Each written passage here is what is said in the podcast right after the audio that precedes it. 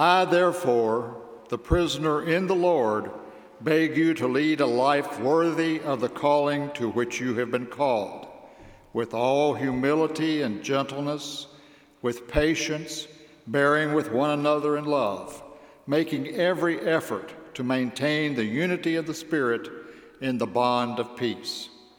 There is one body and one Spirit, just as you were called to the one hope of your calling one Lord, one faith, one baptism, one God and Father of all, who is above all and through all and in all.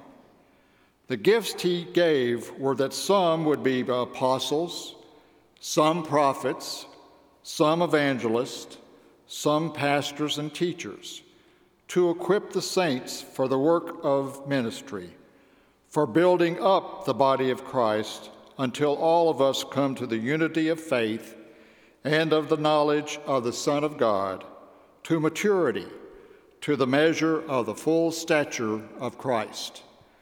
We must no longer be children tossed to and fro and blown about by every wind of doctrine, by people's trickery, by their craftiness and deceitful scheming. But speaking the truth in love, we must grow up in every way into Him who is the head, into Christ, from whom the whole body, joined and knit together by every ligament with which it is equipped, as each part is working properly, promotes the growth in building itself up in love. This is the Word of God for the people of God. Thanks be to God. This morning, uh, Mike taught the children that thing we do with our hands, right? Here is the church, here's the steeple, and you open it up, and there are the laity.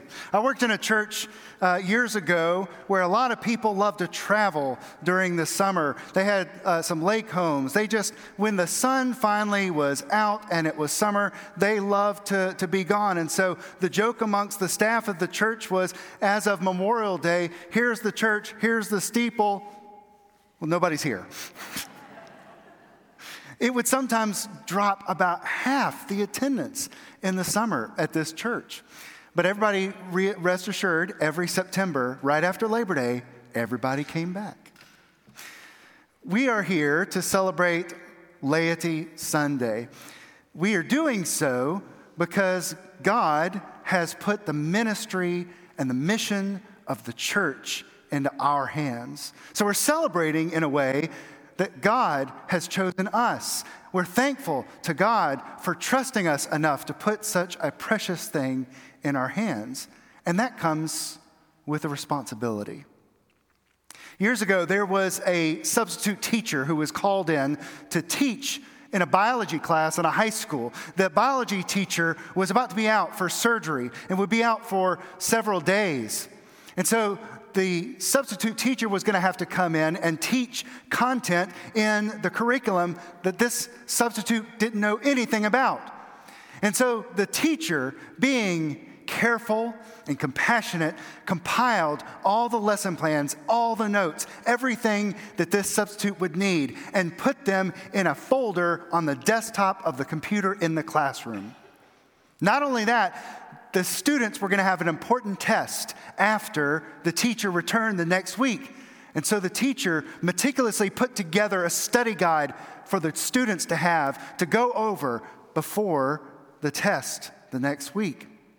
And all of that, again, was in that folder in the desktop of the computer in the classroom.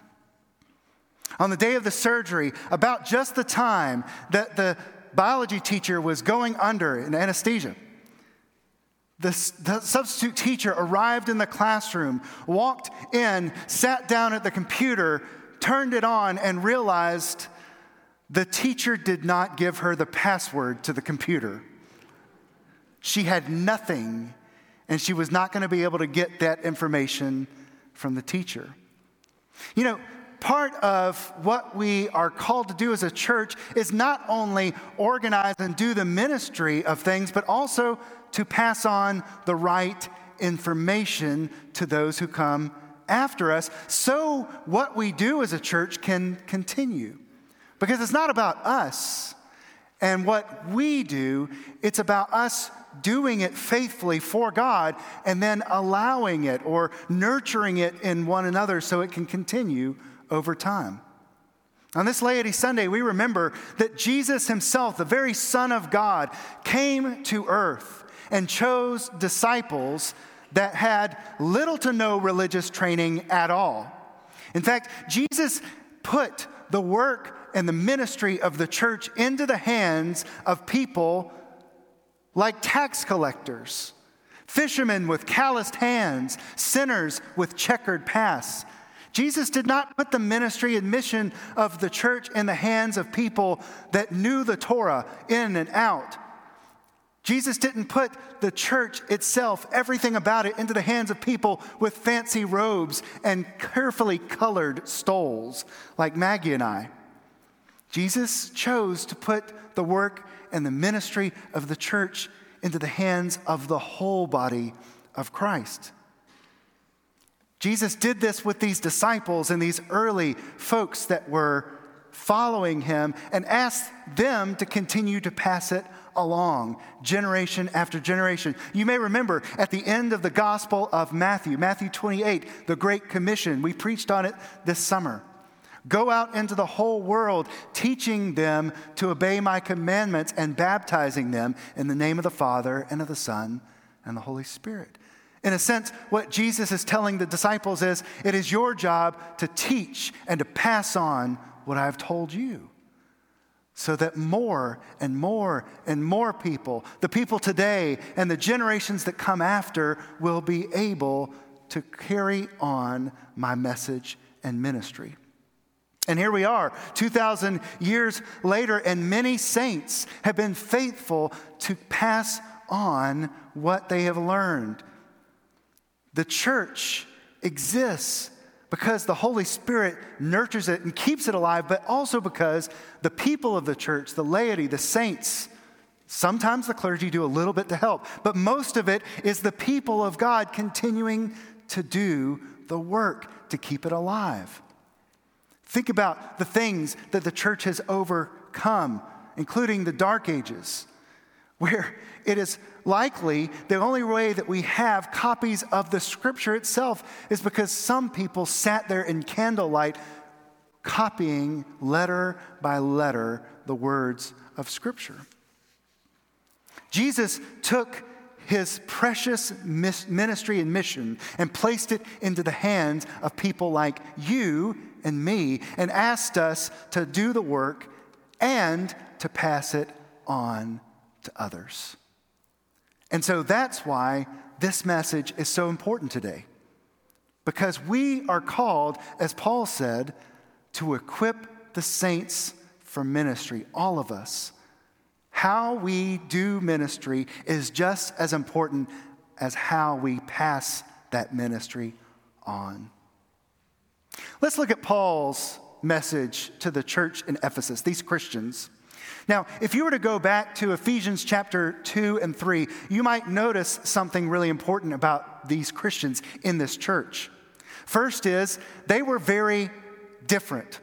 The people within the church, that is, were very different. They were racially divided, and they were religiously divided. And the reason for that is, is that some of the church in Ephesus was made of, of Christians who grew up from a Jewish past, a Jewish beginning. They understood who Yahweh was. They understood the commandments and the, the very history that Jesus himself came from. Others within the church in Ephesus were Gentiles.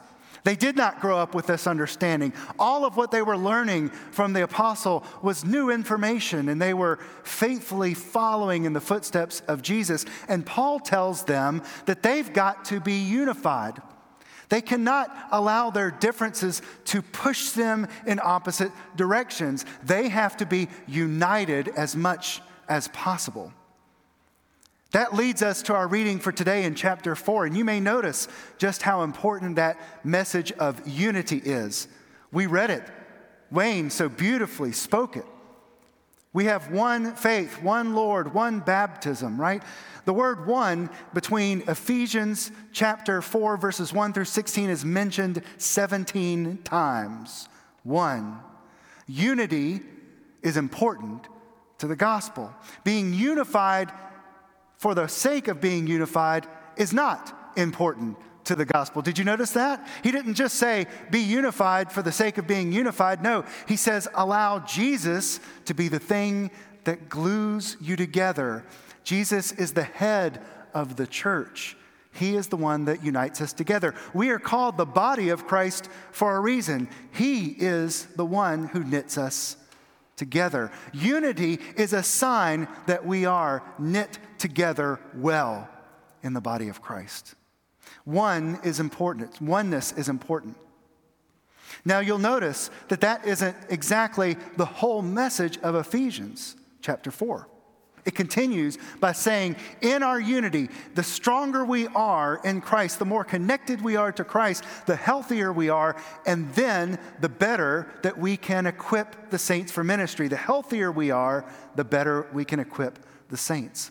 Now, if you look at that word in Greek, in the Greek translation, of the Bible, you'll notice that the word equip there doesn't necessarily mean equip. That is probably the best word for it that we have in English in terms of communicating what it means. It means something more like fully prepared, perfected. In, te- in fact, some uh, texts that we have found uh, from ancient works talk about people in battle being equipped or perfected. It means that they are fully trained, they are ready for the mission, they have all the tools and weapons that they need, they are ready to go. Being equipped in this sense for the church is, is that they have everything they need. They've got all the information, they have the right heart, they have the right mind, they have the right beliefs. But then they're called to continue to pass it on and to do the ministry and do so in unity. So it's not only equipping the saints to do the work, but then they have to be unified in the same knowledge and love of God. And then, of course, they have to then help every saint grow in Christ like maturity. After berating and coaching the Christians in Ephesus about overcoming their differences to become united, Paul tells them that they need to grow up. they need to grow up and get over their silly little disagreements that only divide them and distract them from what's important. They need to grow up and be mature and to remember that their call is to do the work of ministry and to pass it on. Equip the saints for ministry. In a sense, you might say that what the message of Ephesians is for us today is that we are supposed to be growing together in Christ continually. And I use that phrase because if you're a founding member of Asbury, it's probably pretty familiar to you. This summer, Reverend Mitchell Williams joined us in our Summer Institute and talked about the early days of Asbury before we even landed on this tract of land before we had our own beautiful place to worship in Williams Chapel or even over here in our sanctuary. Back then, Mitchell Williams and the early Asburyans had a motto growing together in Christ.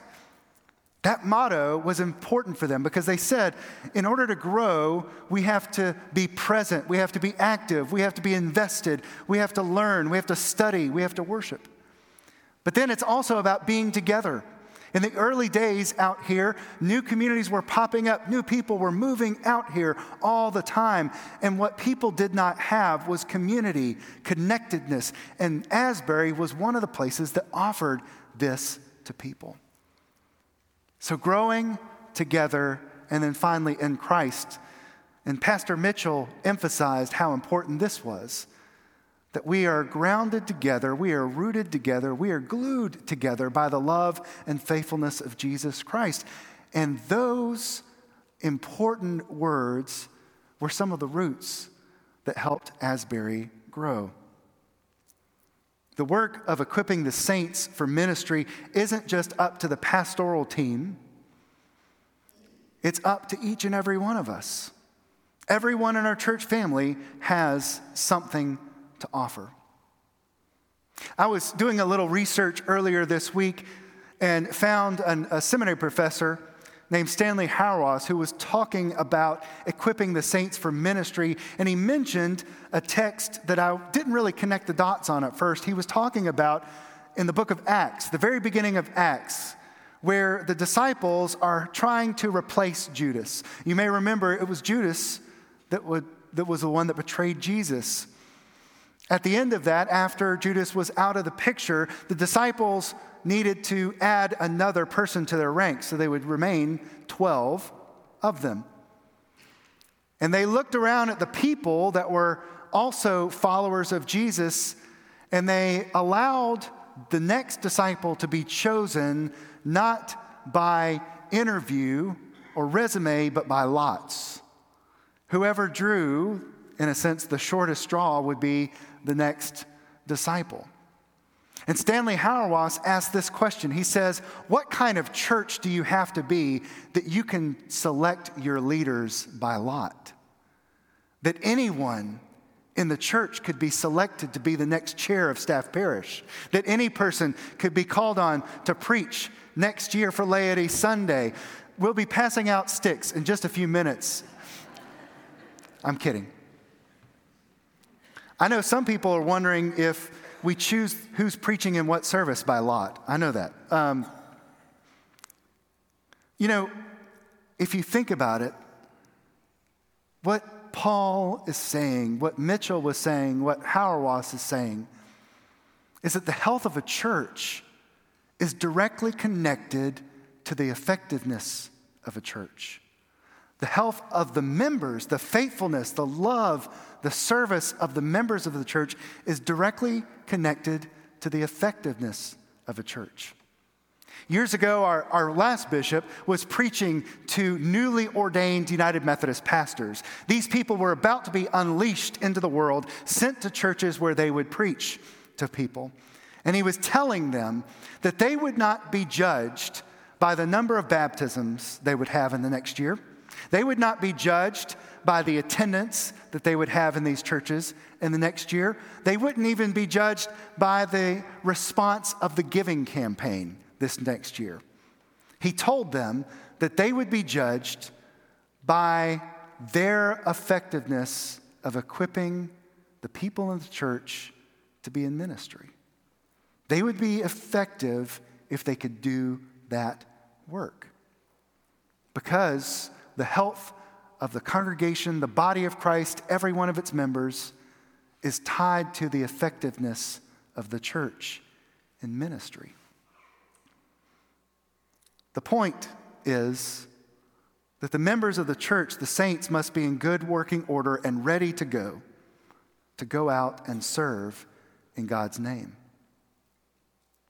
Pastor Mitchell, our founding pastor, was here this summer again, and he noticed that we still had the servant's entrance tile on the outside of our church coming in with the sanctuary that he was a part of back there. We have one on this side as well, and he noticed something else that when we leave the church, there's also a little sign above the door that says servant's entrance. And it made him wonder is this some sort of revolving door where you're never leaving, you're always uh, entering somehow. It, it's not deja vu, it's intentional. When we come into the church, we are servants entering into this sacred space so that we can worship and grow, so that we can be equipped. And then we exit, rather, we enter into the mission field, we enter into the world as servants of Christ so that we can take his light and his love out there. We're equipped here so that we can be sent out there. Whatever we learn here can be applied, hopefully, out there. What we carry with us today is more than just a good feeling. What we care, carry with us is a mission, a vitally important mission and if we don't continue to equip the people after us, will we be failing to leave behind something of value and importance to the world. Now, I have belief that even when we drop the ball, God is there and the Holy Spirit will raise up new people and the ministry of the church will continue. But I would love to be a part of a church like this that already has continuing has continued to raise up new people who can lead, who can serve, who can do good work. One of the most dangerous things we can do is not pass on the ministry, the faith, the process that we have been given. But Paul also says that there's another thing we've got to be careful about, and that is about allowing other things to fracture our unity. Becoming divided is just as, as terrible for the church as not passing on what we have learned. To fracture the church is just as bad. A commentary author, G. Porter Taylor, says this regarding unity and the mission of the church. He says, In this new order, all members are essential and all members are connected. Love, therefore, is neither theoretical nor abstract, but is the glue of community. It is what knits the body together. Love is the only way that we can not only remain united, but also how we can pass on what we have learned.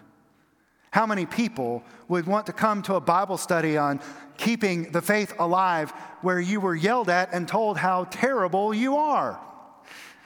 But if you're loved and encouraged and you, your gifts and your graces are lifted up, the things that God gave you to use to make a difference in the world, if these things are named and claimed and celebrated, maybe, just maybe, you'll be excited about what you receive and what you can do with it. Love is the glue that holds us together, but it's also the way that we pass on what we have learned and share the ministry of the church with one another. If Paul were here, he would look out at you all and he would remind you, you're saints and there's nothing you can do about it. You've been claimed by the God who created you and loved you.